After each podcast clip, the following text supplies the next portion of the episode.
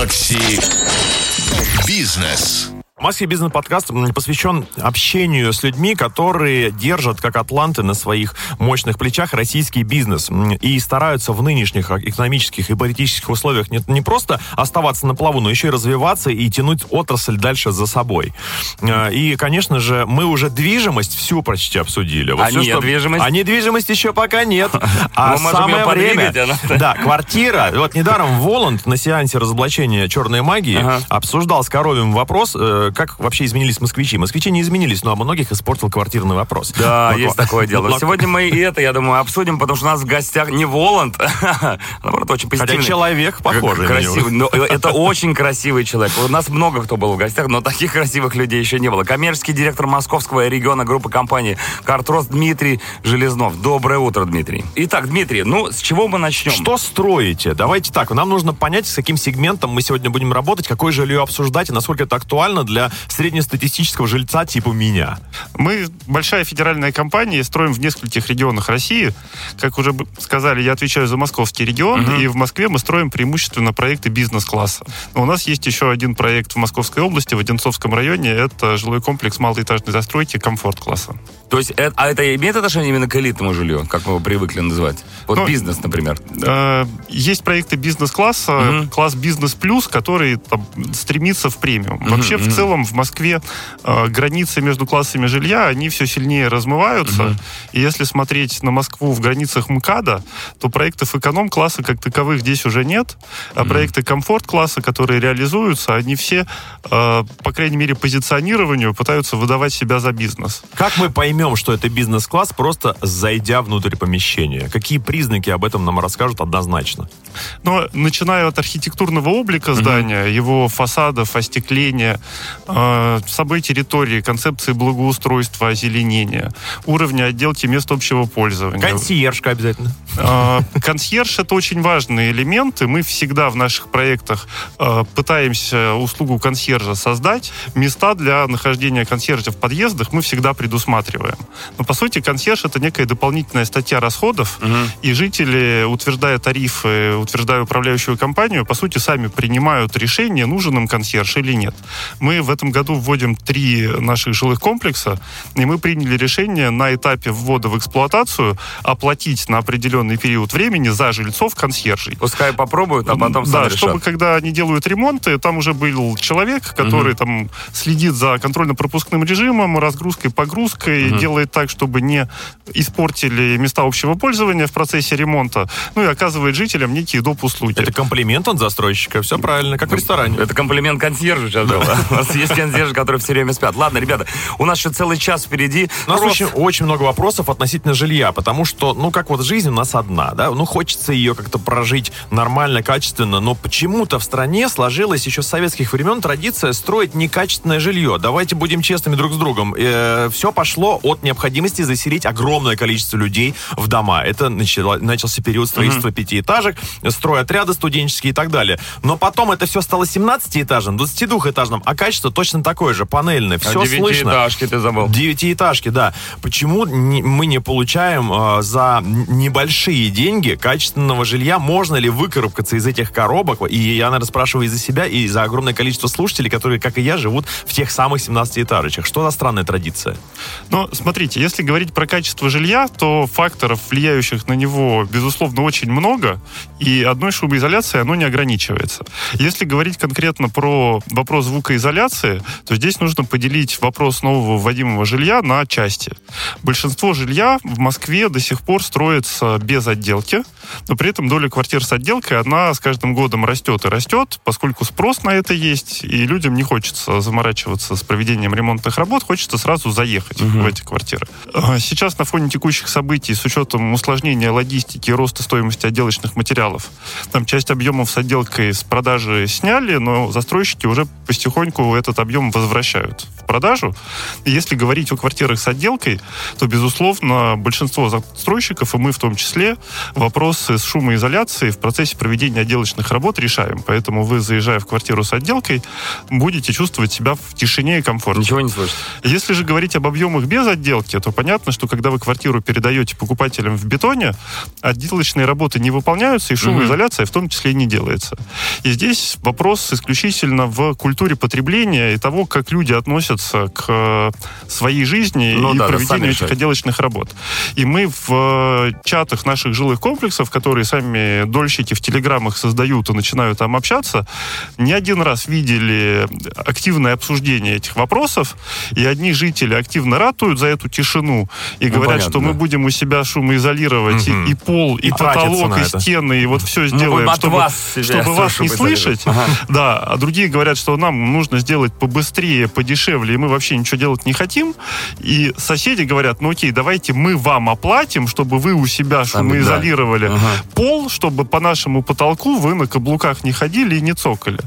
И бывают споры даже на тему того, что один сосед готов другому шумоизоляцию оплатить, а Да второй вот Шума- даже... Шуманский, далеко ходить Я не надо. обращаюсь к 257 квартире. У Я него была именно такая ситуация, которую... Ну вот видишь, можно ее решить в конце концов. Макси Бизнес. Что такое комфортная жизнь? Давайте помечтаем.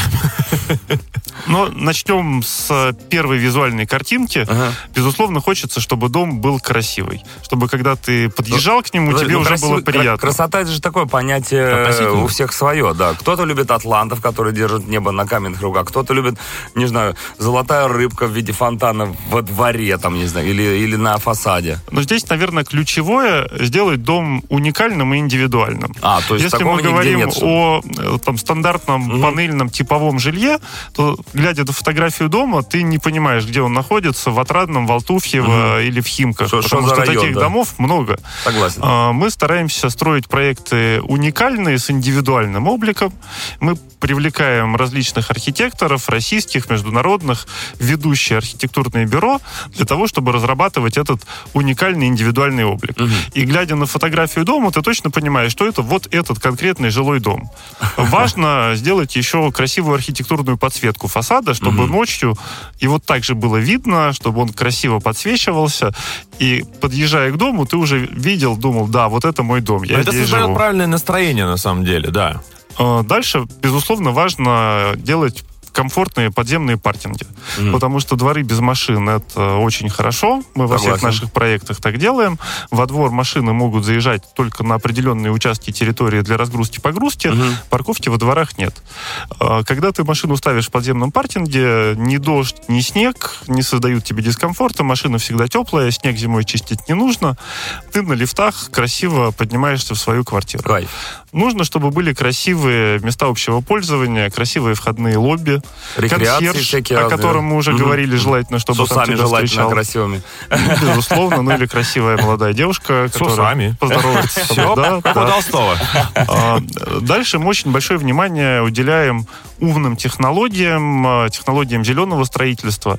И это очень важный аспект с точки зрения дальнейшей эксплуатации дома. То есть построить его, продать, передать жителям, это быстро. Ну, вот относительно жизненного цикла дома. А потом уникальные дома, которые мы возводим, но они на протяжении 100 лет должны эксплуатироваться, и жители на протяжении этих 100 лет должны себя в них чувствовать комфортно. Соответственно, инженерные системы, умные технологии позволяют, во-первых, экономить коммунальные ресурсы. По нашим оценкам, дома, на которых мы эти технологии внедряем, там до 30% относительно стандартных, э, меньше несут расходов по коммунальным платежам. Вот классно было бы, Дмитрий, я вас прерву, реально, дом сто лет экспланируется, дожить бы до этих ста лет. Представляешь, ты уже нет, а дом все еще работает и стоит. Насколько есть э, риск м, осложнения эксплуатации и поддержания функционирования всех систем здания? Но если говорить про те объекты, которые сейчас только строятся, то с ними, безусловно, ситуация будет попроще, потому что они строятся уже с обновленными решениями, с обновленными материалами и оборудованием, и понимание того, как их эксплуатировать в дальнейшем, уже на текущем этапе есть. Если же говорить об объектах уже построенных и уже эксплуатируемых, то понятно, что нет нерешаемых серьезных проблем, но сложности определенные появляются. И те же самые немецкие лифты перестали поставлять их в Россию, угу. усложнилась логистика запчастей, и если вдруг в лифте что-то ломается, а этих запчастей на складе в России нет, угу. то вести их сейчас нужно дольше, сложнее, заказывать их через Турцию, ожидать несколько месяцев, стоят эти запчасти дороже, соответственно, эксплуатация лифта и эксплуатация в целом дома также подорожает. Поэтому видимо, нужно заранее заблаговременно логистические цепочки простраивать по ключевым позициям, создавать некие запасы этого оборудования запчастей в России, чтобы в дальнейшем можно было при необходимости ту или иную поломку устранить в максимально сжатые сроки. Могут как-то жильцы сами э, пользоваться зданием так, чтобы оно не приходило в упадок? Вот э, идеальный жить, жилец с точки зрения управляющей компании. Может, может быть, есть какие-то инструкции от управляющей да. компании, говорят, ребят, если будет делать то-то, то-то, то-то, то этот лифт будет служить столько-то, столько-столько. А, инструкции управляющей компании всегда на этапе ввода дома в эксплуатацию и начала ремонтных работ жителям дают. Угу. Но и их никто не читает. А, самый большой риск всегда на этапе ввода нового дома – это период ремонтных работ. Угу. И в этот период домом пользуются, по сути, даже не сами жители, а их ремонтные работы бригады, которые они на проведение этих отделочных работ наняли. И чем больше желания жителя сэкономить да. на проведение этих ремонтных работ... Тем жестче ремонтная тем, бригада. А, сильнее э, ушатывается и убивается все, начиная от инженерного оборудования, да. заканчивая отделкой. А, с точки зрения лифтов точно большие риски, когда лифты перегружают, нагружают Конечно. их неравномерно, вся строительная пыль от э, бетона, цемента также оседает на направляющих, в дальнейшем возникают сбои в работе, и здесь со стороны управляющей компании важен контроль за проведением этих угу. работ, важно и обшить места общего пользования, защитить их и контролировать процесс разгрузки, погрузки, погрома материалов э, в квартиру, но эти работы также ведут к удорожанию стоимости. Ну, понятное дело. А жители наши часто, переезжая из старого панельного жилья в дорогие дома. Везут с собой свои повадки. Платить хотят столько же, сколько они платили да, за старое жилье, и говорят, а почему у вас такой ценник? Мы вот раньше платили в два раза меньше, и все было хорошо. А когда управляющая компания начинает экономить, Объяснять, чтобы дайте. пойти ага. навстречу ага. жителям и снизить ага. тариф, соответственно, начинает ухудшаться качество дома. И есть, опять же, с рынка пример. Я когда квартиру выбирал, я там в один из домов приехал, высотный объект, 50 этажей, из четырех лифтов работает один. Удобно. Потому что э, три лифта сломались, и два из них требуют капитального ремонта. А чтобы сделать капитальный ремонт, жители на общем собрании собственников должны проголосовать и сдать дополнительную денежку, а они не хотят. Макси Бизнес. Много разных проектов у Дмитрия под его крылом находится. Один из них мне особо интересен, называется он «Равновесие», потому что это малоэтажное строительство. А я недавно слышал, что элитное жилье, оно, в принципе, малоэтажным только и может быть. Ну, по идее, это и не так, на самом деле. Вы имеете в виду дома? Да, это другой вопрос. А, там есть какая-то фишка такая, в которой я не разобрался. Конструктор планировок. О чем речь? Это действительно очень интересный и уникальный для рынка продукт. Мы его разработали и сейчас начинаем тестировать на этом первом проекте ЖК «Равновесие». В дальнейшем во всех наших новых проектах хотим его применять. Суть здесь в том, что, а, как я уже сказал, у нас есть желание больше квартир строить с отделкой, но при этом мы понимаем, что у людей требования, исходя из их жизненных обстоятельств, к квартирам и к их планировочным решениям mm-hmm. разные. А, когда люди покупают квартиру квартиру без отделки, они ее приобрели, поставили стены и выполнили ту планировку, которая им нужна для жизни. Угу. Когда они покупают квартиру с отделкой, по сути, они покупают то, что для них сделал застройщик. Здесь мы на этапе разработки проектной документации предусмотрели определенную вариативность решений и разработали в рамках каждой квартиры некий набор модулей, из которых она может состоять. Угу. То есть, по сути, у вас есть внешняя граница квартиры, угу. точки при подведении инженерных коммуникаций есть некий пазл с разными детальками, которые друг к другу подходят. И вы можете из них собрать квартиру, которая вам нужна. Квартира мечты. Вы можете сделать там, дополнительную спальню, Мгм. вы можете сделать дополнительный санузел, вы можете сделать дополнительную зону хранения. Санузел спальни можно сделать? Вы можете сделать э, спальню со своим санузлом внутри, то есть это логика мастер спальни, когда в этот санузел вход только из хозяйской спальни. Это как отель, получается. Можете этот же санузел сделать со входом из коридора, и тогда он будет общественным. И здесь самое ключевое в том, что э, покупатель собрал нужную ему планировку, и мы на этапе строительства объекта обязуемся сходить повторно в экспертизу, утвердить эту Мгм. планировку, построить дом с уже этой планировкой и отделать квартиру в той планировке, которую он выбрал, и передать ему готовый объект по акту приема передачи вот в том виде, который он сам создал. И у Класс. него и нет необходимости выполнять эту отделку самостоятельно, и ему не нужно эту перепланировку узаканивать, то есть мы на этапе стройки сами ее в экспертизе узаконим, и у него квартира будет сразу в том Вот. виде, в котором ему нужно. Никогда ничего не проси, сами придут и все предложат. Р. Равновесие. Да, и важный вопрос, а если сейчас прямо кто-то из наших слушателей находится на этапе выбора жилья, как на этапе стройки, так и уже и в готовых домах, на что обращать внимание, чтобы не лохануться с выбором? Но если мы говорим о покупке квартиры для себя, Мгм. то, безусловно, нужно в первую очередь оценивать свои жизненные обстоятельства и дать себе ответ на вопрос, а зачем тебе нужна квартира и что для тебя важно. А, Понятно, что есть привязка к каким-то локациям, к каким-то жизненным интересам, к привычкам. А, Если это семья с детьми, то нужно смотреть на наличие социального а, окружения, школ, детских садов, а, коммерческая инфраструктура, магазины, фитнес-клубы, бассейны, вот все то, что нужно в повседневной жизни. Если объект находится на этапе строительства, то нужно смотреть, конечно, на сроки его завершения, прописанные в проектной декларации и указанные в договоре долевого участия. Нужно смотреть, насколько фактические темпы строительства соответствуют заявленным. И нужно обращать внимание на то, кто является генподрядчиком, насколько это э, зарекомендовавшая себя организация, насколько высок риск переноса этих сроков. Мгм. С учетом того, что сейчас новостройки реализуются все с использованием эскроу-счетов, в целом риск потери вложенных денег, он минимален, но оказаться в ситуации, когда дом недостроен, и ты либо ждешь его на год, полтора, два дольше, чем нужно, либо получаешь обратно свои деньги и должен выбирать второй раз, она малоприятна. А, Важны видовые характеристики для многих, и здесь нужно смотреть, какой этажности дом, куда выходят окна, насколько плотная, в принципе, застройка на участке. На репутацию застройщика нужно обращать Ну да, на внимание. прошлые его проекты. Да, хочется э, сейчас отойти немного от проектов непосредственно вашей компании к городу в целом. Вы эм, заведуете московским отделением, скажем, да, нап- направлением.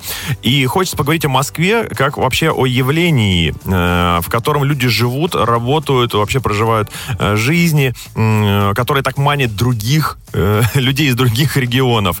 Э, Сейчас процесс реновации э, скажем, достиг своего пика. Старые страшненькие дома сносятся, строятся вроде как более приличные, культурные.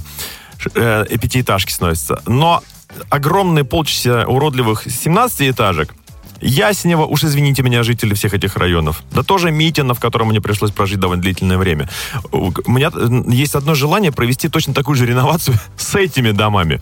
А что будет с Москвой с точки зрения э, качества жилья через 20, 30, 40 лет? Нам, нам ждать модернизации, нам ждать убора старого и прихода нового? И как это будет выглядеть? Мне кажется, Дмитрий может спросить и сто лет, раз у них Да. дома в эксплуатацию на такой большой срок выйдет. Но, исходя из моих ожиданий, безусловно, период реновации более высотных многоэтажек, он рано или поздно придет. У подобных домов срок службы не такой большой, и, по моим ощущениям, лет через 15-20 действительно этот процесс может начаться. Займет он по времени достаточно длительный период. Не думаю, что это случится все за 5-10 лет, но на перспективе там, лет 40-50, безусловно, облик Москвы обновится, и большинство этих многоэтажных типовых домов также может быть заменено на новые. Э, страшно представить объем этого сноса, который предстоит, в общем-то. Да, а какие нужно соблюсти обязательные условия, чтобы дом реально профункционировал 100 лет? Э, очень много э, важных вещей, но, безусловно, и конструктивные элементы его строительства, качество железобетонных конструкций. Э, с точки зрения всех внутренних инженерных систем, понятно, что трубы сто лет прослужить не могут. Коррозия банально угу. приведет их э, в негодность гораздо раньше, но должны быть предусмотрены технологические возможности для их замены без ухудшения качества дома, чтобы не так, как при реконструкции старых домов рядом со старыми трубами рядом врезают новые бурявя перекрытия, mm-hmm. и получается визуально очень странная некрасивая картинка. Здесь в рамках инженерных шахт технологическая возможность замены труб существует. Ну, безусловно, и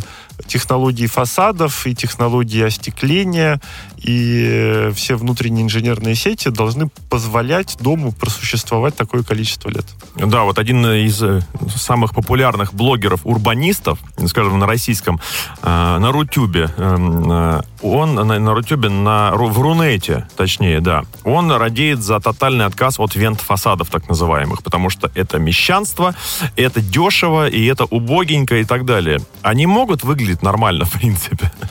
Бывают очень красивые вентилируемые фасады, и, безусловно, это компромиссное решение с точки зрения а, скорости и стоимости строительства, но при этом и облицовка из натурального камня, который выглядит дорого богато, тоже может монтироваться в логике вентилируемых фасадов.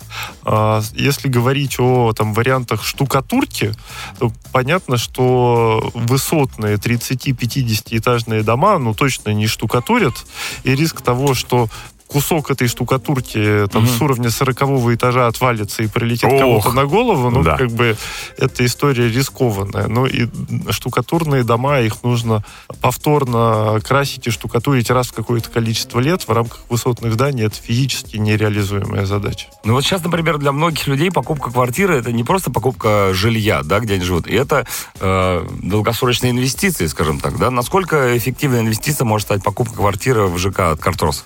Мы считаем, что наша компания предлагает крайне высокие инвестиционные возможности, угу.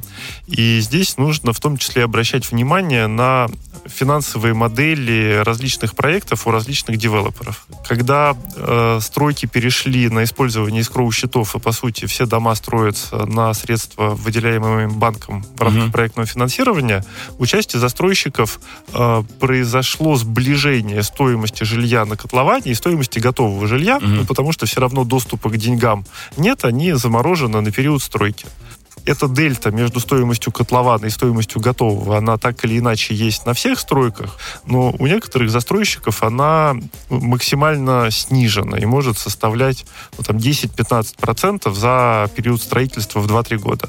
Мы в рамках своих моделей предлагаем э, эту дельту гораздо большую угу. и сохраняем ее на уровне там, в 40-50% между стоимостью котлована и стоимостью готового. За это на этапе котлована мы, давая людям возможность инвестиционную заработать на квартире, собираем повышенный инвестиционный спрос, формируем на искроу счетах большие остатки, проектное финансирование у банков берем под меньшие ставки, но дальше более активно, более резко стоимость повышаем. Соответственно, покупатели могут либо заработать на дальнейшей перепродаже mm-hmm. этой квартиры, но даже если они купили ее для себя, они сэкономили на вложениях и в дальнейшем просто понимают, что их актив подорожал.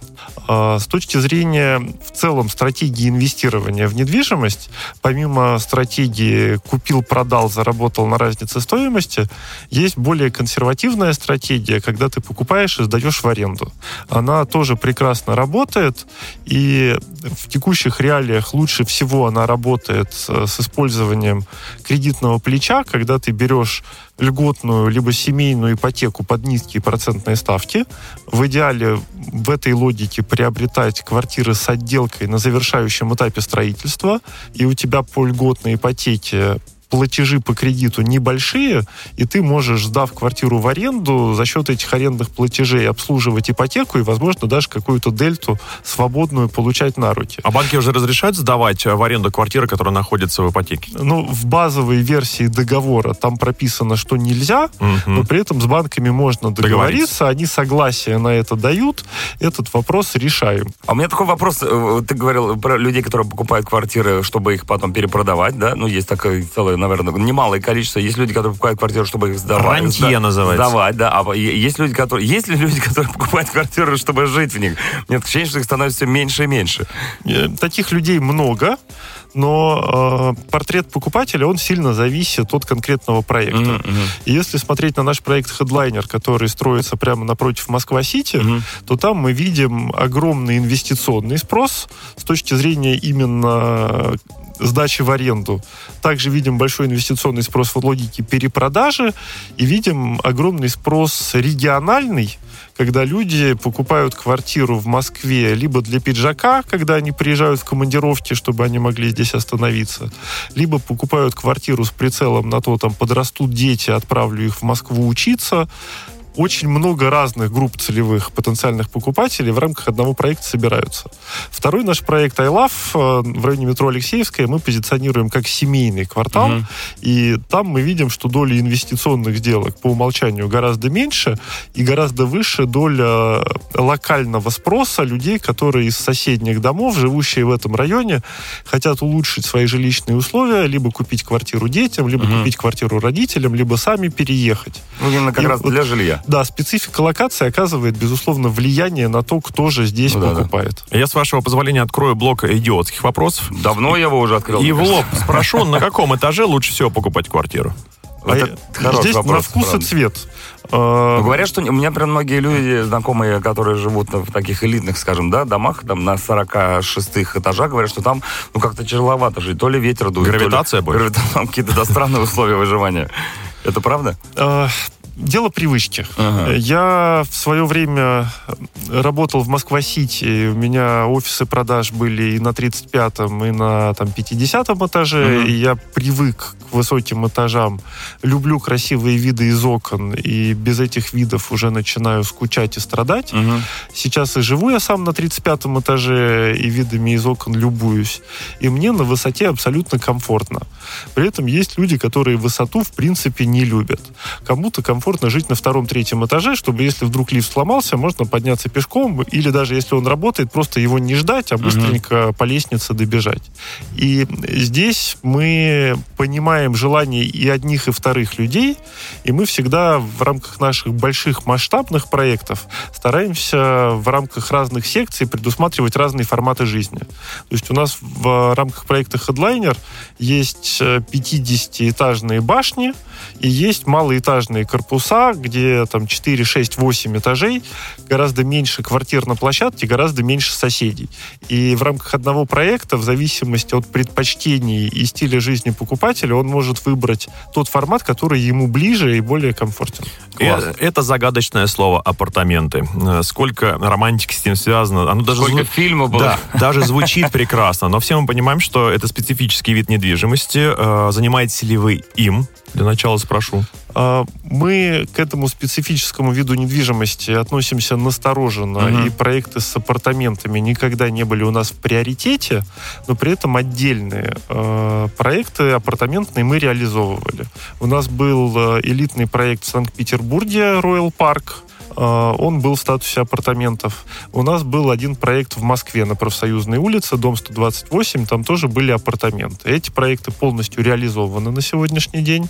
А, в рамках тех проектов, которые мы строим, ну, 99% это квартиры, есть отдельные помещения на нижних этажах, с отдельными входами, где-то с патио, э, отдельными площадками перед этим входом с озеленением, которые позиционируются по документам как апартаменты, но это некий штучный уникальный товар. В остальном у нас квартиры. Mm, то есть, ну, в чем подвох просто, да, может быть? Я на днях смотрел программу, где люди купили себе как раз э, квартиру в рамках апартаментного проекта, а рядом с ними был организован через стенку фитнес-клуб. Вот такое соседство получается. Но на самом деле рисков может быть много, и собственники, купившие апартаменты, имеют гораздо шире возможности для их использования, что, с одной стороны, хорошо и дает им эти возможности с точки зрения там, альтернативных вариантов, в том числе ведения бизнеса. С другой стороны, их соседи, которые купили их для жилья, могут испытывать определенный дискомфорт ну, да. из-за того, что у тебя за стеной офис Музыкальная или массажный школа. салон. Да, там. О, фитнес-музыкальная школа. О, идеально. Они качаются и играют на скрипках. А у меня такой вопрос по поводу недвижимости. Мы, раз мы заговорили об элитной недвижимости, я помню, ну, я не знаю, как сейчас, но несколько лет назад э, недвижимость в Москве стоила гораздо дороже, например, чем дом в Испании, помнишь, там, чем квартира в Лондоне и так далее и тому подобное. Все удивлялись, да как так, да я лучше накоплю, хотя, конечно же, нет, никто ни на что не накопит, и куплю себе, например, дом в Испании на берегу, там в два раза дешевле, чем квартиру где-нибудь там, да, ну, опять Попробуйте на, купить, да, на, ответ на, на, Да, я об этом и говорю. Все говорили, да я лучше куплю, учитывая, что у людей не было ни этих денег никогда, никогда столько не заработано, но, но они знают, что лучше. Сейчас эта ситуация такая же, недвижимость в Москве все так же супер дорого стоит, или как-то, может, пошла на спад. Но если сравнивать с ценами на недвижимость за рубежом... Ну, Лондон, то, давайте возьмем. То здесь э, лукавство всегда связано с курсами валют. Угу. И когда у нас с вами доллар и евро там, угу. превышали 100 э, за одну единицу, угу наша недвижимость по сравнению с мировыми столицами сильно подешевела. Угу. Потому что, конвертировав сумму от продажи в рублях в валюту, купить что-то за границей становилось сильно тяжелее. Ну да. Сейчас, когда доллар и евро там до 50 понизились, безусловно, наша недвижимость по сравнению с западными странами в два раза подорожала, и вроде бы купить стало гораздо легче на эти деньги что-то. Единственное, купить валюту сейчас сложно и приобрести что-то за границей. Если если говорить про рублевые цены в Москве, то рублевые цены стабильно растут. Связано это с большим количеством причин, но в рамках последних лет это, безусловно, стоимость себестоимости строительства. С учетом усложнения логистических поставок, недоступности ряда материалов инженерного оборудования, необходимости искать замены, как-то их сюда привозить, стоимость строительства продолжает расти по сегодняшний день. Покупка квартиры – это не последняя трата э, для собственников. Дальше начинается ее эксплуатация, и эта эксплуатация сколько-то стоит. Сколько стоит в год владеть квартирой в ваших э, жилых комплексах? Зависит от конкретного объекта, сложности его инженерных систем.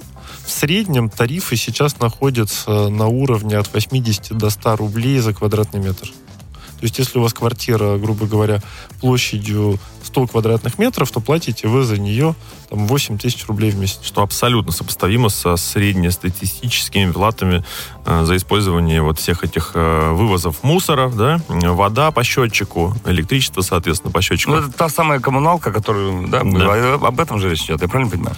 Да, но при этом, э, как мы уже говорили, часть э, покупателей считают, что это неоправданно дорого, и хотят, чтобы их дома бизнес-класса со сложным инженерным оборудованием обслуживала ГБУ «Жилищник». Обслуживали берет... бесплатно. Друзья, я как, уже заплатил. Когда я такие истории слышу, я вспоминаю дорогущие машины в центре Москвы, у которых на парковке номер прикрыт компакт-диском. А, это, это те же люди, скорее всего, возможно. 100%. Не, ну а как ты думаешь, они заработали эти миллионы? Сэкономили на парковке. Они сэкономили на парковке и на оплате ЖКХ.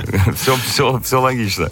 Так, ну что, какие вопросы еще можно? Вопрос такой у меня. Жилой комплекс – это обособленное явление? В нем можно прожить неделю, не вылазя вообще никуда абсолютно? это микрогородок, получается. Насколько, да, они инфраструктурированы, давайте так скажем?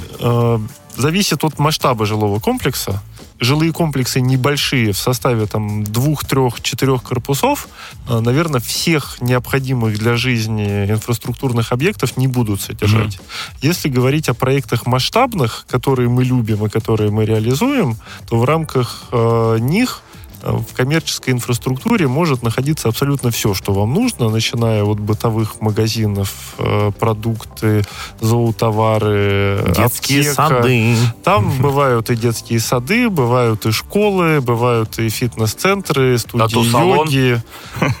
Наш каждому свое. Да, поэтому э, мы раньше находились в парадигме, что мы продавали объекты коммерческой инфраструктуры на первых этажах, э, продавали их успешно, но делали это в логике реализации частным инвесторам, которые потом сами пытались это сдавать в аренду, хотели ставку повыше, сдавали долго, и часто в логике погони за большей ставкой появлялось несколько одинаковых арендаторов mm-hmm. одного назначения, которые готовы больше платить, а того, кого нужно, туда так и не посадили. Сейчас мы от этой концепции отходим, и мы в рамках наших новых проектов разрабатываем э, концепцию коммерческой инфраструктуры и прямо расписываем, кто из арендаторов где угу. должен находиться. Сами этих арендаторов подбираем, проводим переговоры, подписываем договоры аренды, выпускаем их на ремонт и в дальнейшем рассматриваем реализацию таких объектов уже вместе с арендаторами, профессиональным инвестором, которые их как арендный бизнес покупают. И вот э, концепция живет своей жизнью, люди довольны и счастливы. Слушай, ну, у меня последний вопрос к Зиме, наверное. Ты как человек, который занимается, ну, всю жизнь, наверное, недвижимостью, можно ну, так сказать? 19 лет уже, ну, да. Практически, да. А, купил ли ты уже квартиру своей мечты? Ну, та квартира, в которой я сейчас ага, живу, ага. она меня полностью устраивает, она абсолютно комфортна, и я счастлив, что я живу в ней. Но если говорить про долгосрочную стратегию, то я очень люблю солнце, я очень люблю море. И поэтому я когда-нибудь... Ну, и думаю, что еще не скоро. Костюм с отливом в Ялту. Но когда-нибудь, да, я бы с удовольствием переехал в дом на море, Ой. И вот э, красивый вид из окна, волны разбиваются о берег, лодка где-нибудь. Слушай, ну, ну это еще минимум 19 лет.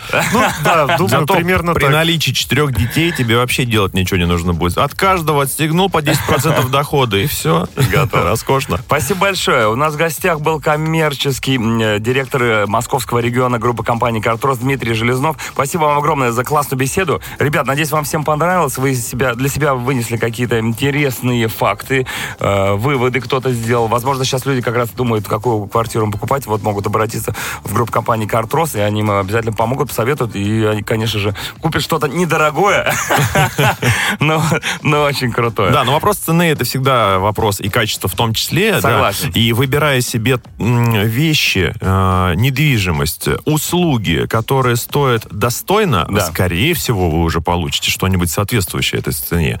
Да, поэтому экономия не всегда должна быть экономной. Спасибо говорится. большое. Это был Макси Бизнес Подкаст. С вами был Дмитрий Шиманский. Чаки бой. Всем пока. Услышимся в эфире. Goodbye. Макси Бизнес.